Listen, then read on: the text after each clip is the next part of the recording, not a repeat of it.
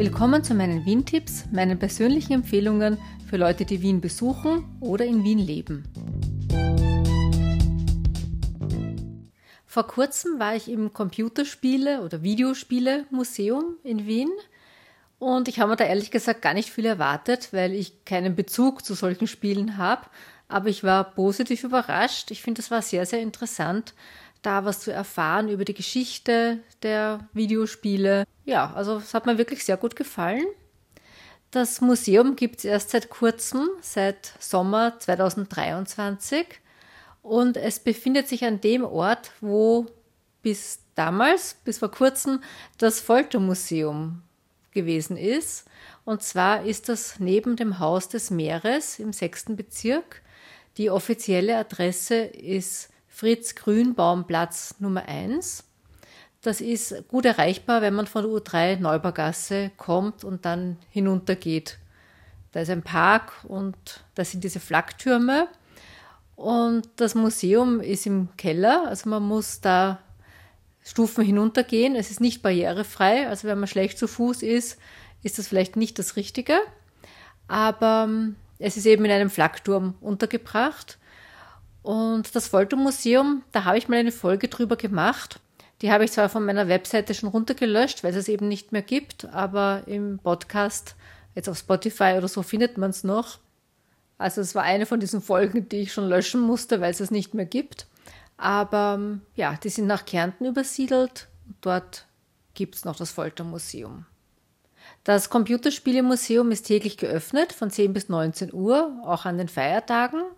Und auf ungefähr 700 Quadratmetern gibt es 400 Originalexponate und es gibt einige Spiele, die man auch dort spielen kann. Also wen das interessiert, da gibt es einige alte Spiele, die man dort ausprobieren kann und spielen kann. Es ist Fotografieren auch ausdrücklich erlaubt. Das haben sie uns gleich bei der Kasse gesagt.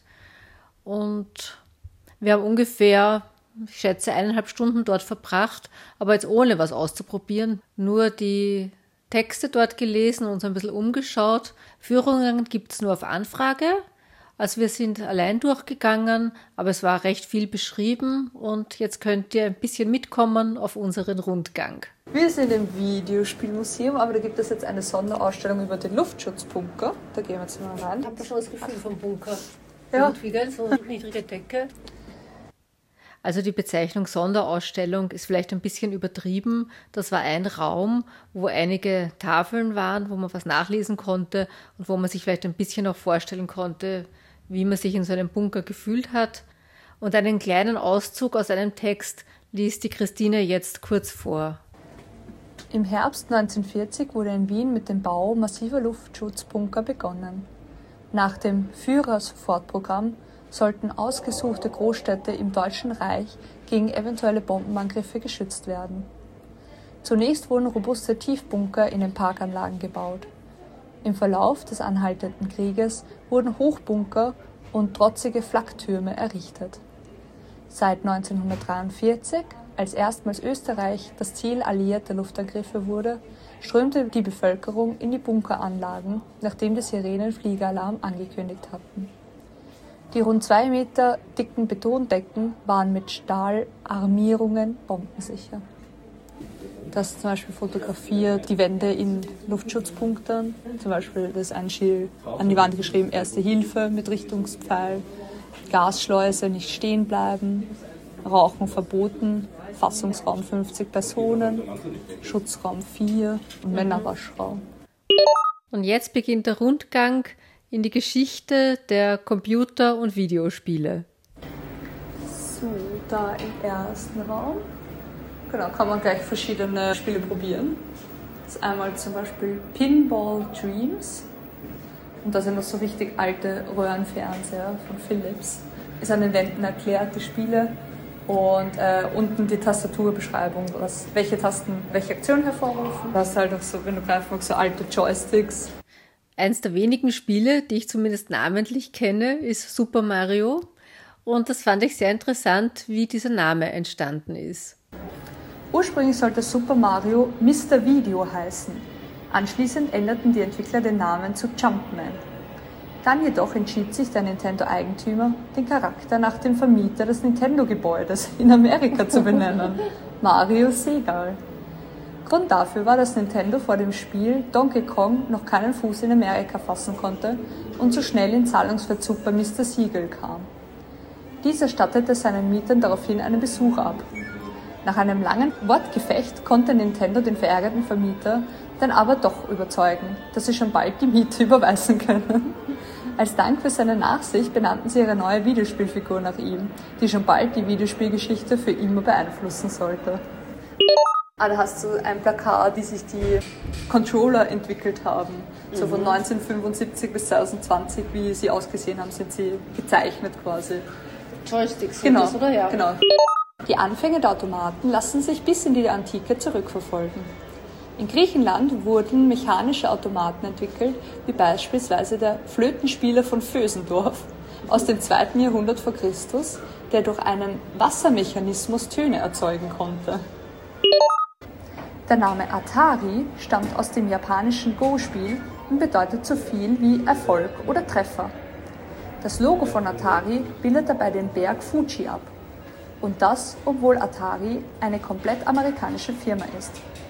Leider hat der Erfolg nicht bis heute überdauert, musste Atari doch 2013 Insolvenz anmelden. Ah, Minecraft gibt's hier. Ah, das ist Das ja sagt ja bekannt, auch gell? was, ja. Ja. Aber ich weiß nicht genau, wie das funktioniert oder was das. Also es ist ein Open-World-Spiel. Weißt du, was das heißt? Nein.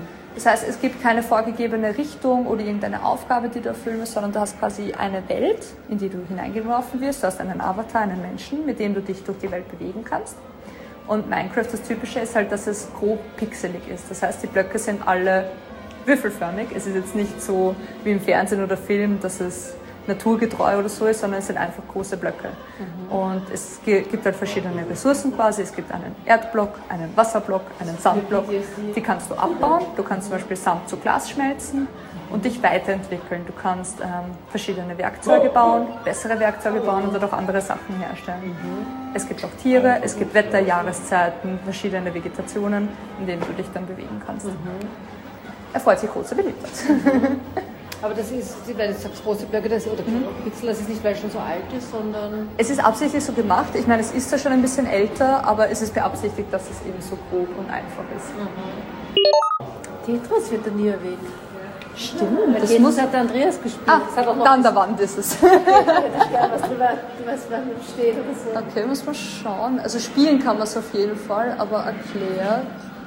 Genau, es geht darum, du hast Quadrate in verschiedenen Formen aneinander gehängt. Entweder drei in einer Reihe oder zwei, zwei nebeneinander, so wie Lego-Steine kannst du dir vorstellen. Ja. Und du musst sie richtig platzieren oder drehen, dass du keine Lücken lässt. Ja. Und immer wenn eine Reihe vollständig ist, wenn kein Loch ist, verschwindet sie. Ah, ja. Wenn du Lücken lässt, bleibt die Reihe und der baust du ja natürlich immer höher. Und wenn du eine Linie, ein Limit erreichst, hast du verloren. Und es geht darum, wie lange du durchhältst.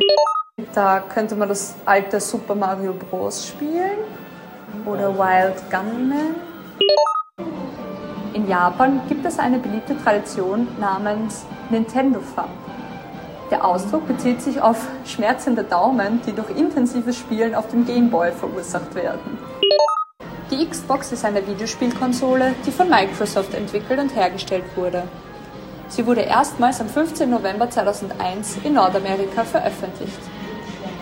Die erste Xbox war die erste Spielkonsole von Microsoft und konkurrierte direkt mit Sonys PlayStation 2 und Nintendos GameCube. Ein Spiel in Animal Crossing für den GameCube kann theoretisch ganze 29 Jahre andauern. In Echtzeit.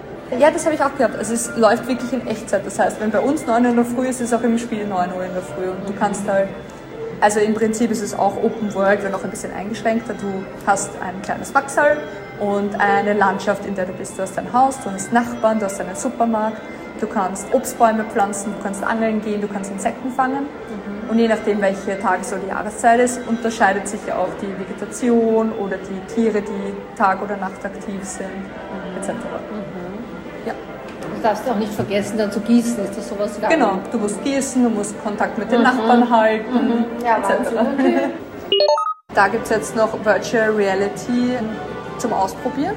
Da gibt es auch so Motorradfahren, wo du halt wirklich so den Lenker bewegen kannst, wenn du mal möchtest. Auch mit Brille. Nein, ohne Brille, das ist mit Bildschirm. kannst Motorrad fahren. Okay. Und fragt auch, wenn ich wo reinfahre? Schauen wir mal. Ja, das war ein Baum. Game over. Okay. Jetzt bin ich Baum gefahren. Lustig.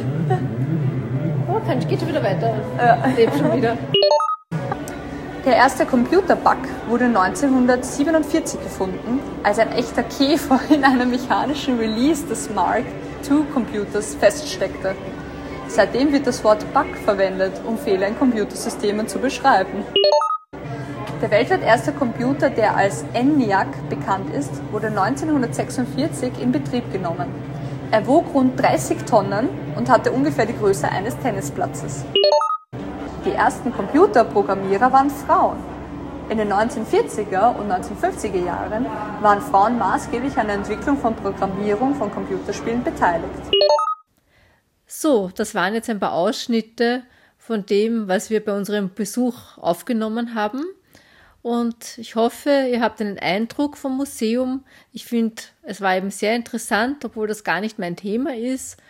Und ja, vielleicht ist es eine Empfehlung für einen Besuch zu den Feiertagen.